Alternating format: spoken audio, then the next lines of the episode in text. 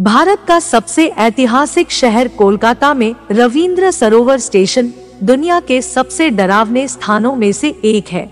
कहा जाता है कि यहाँ भूतों का कब्जा है।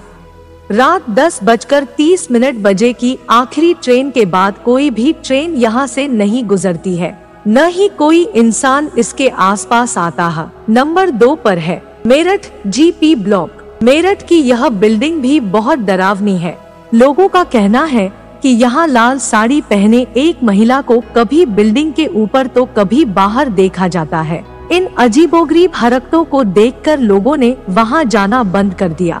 नंबर तीन पर है, हैदराबाद का गोलकुंडा किला। यह किला तेरहवीं शताब्दी में बनाया गया था।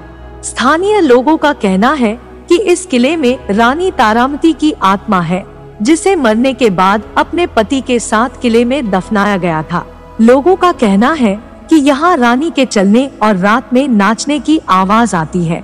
दोस्तों, आज के लिए बस इतना ही मिलते हैं नए वीडियो में।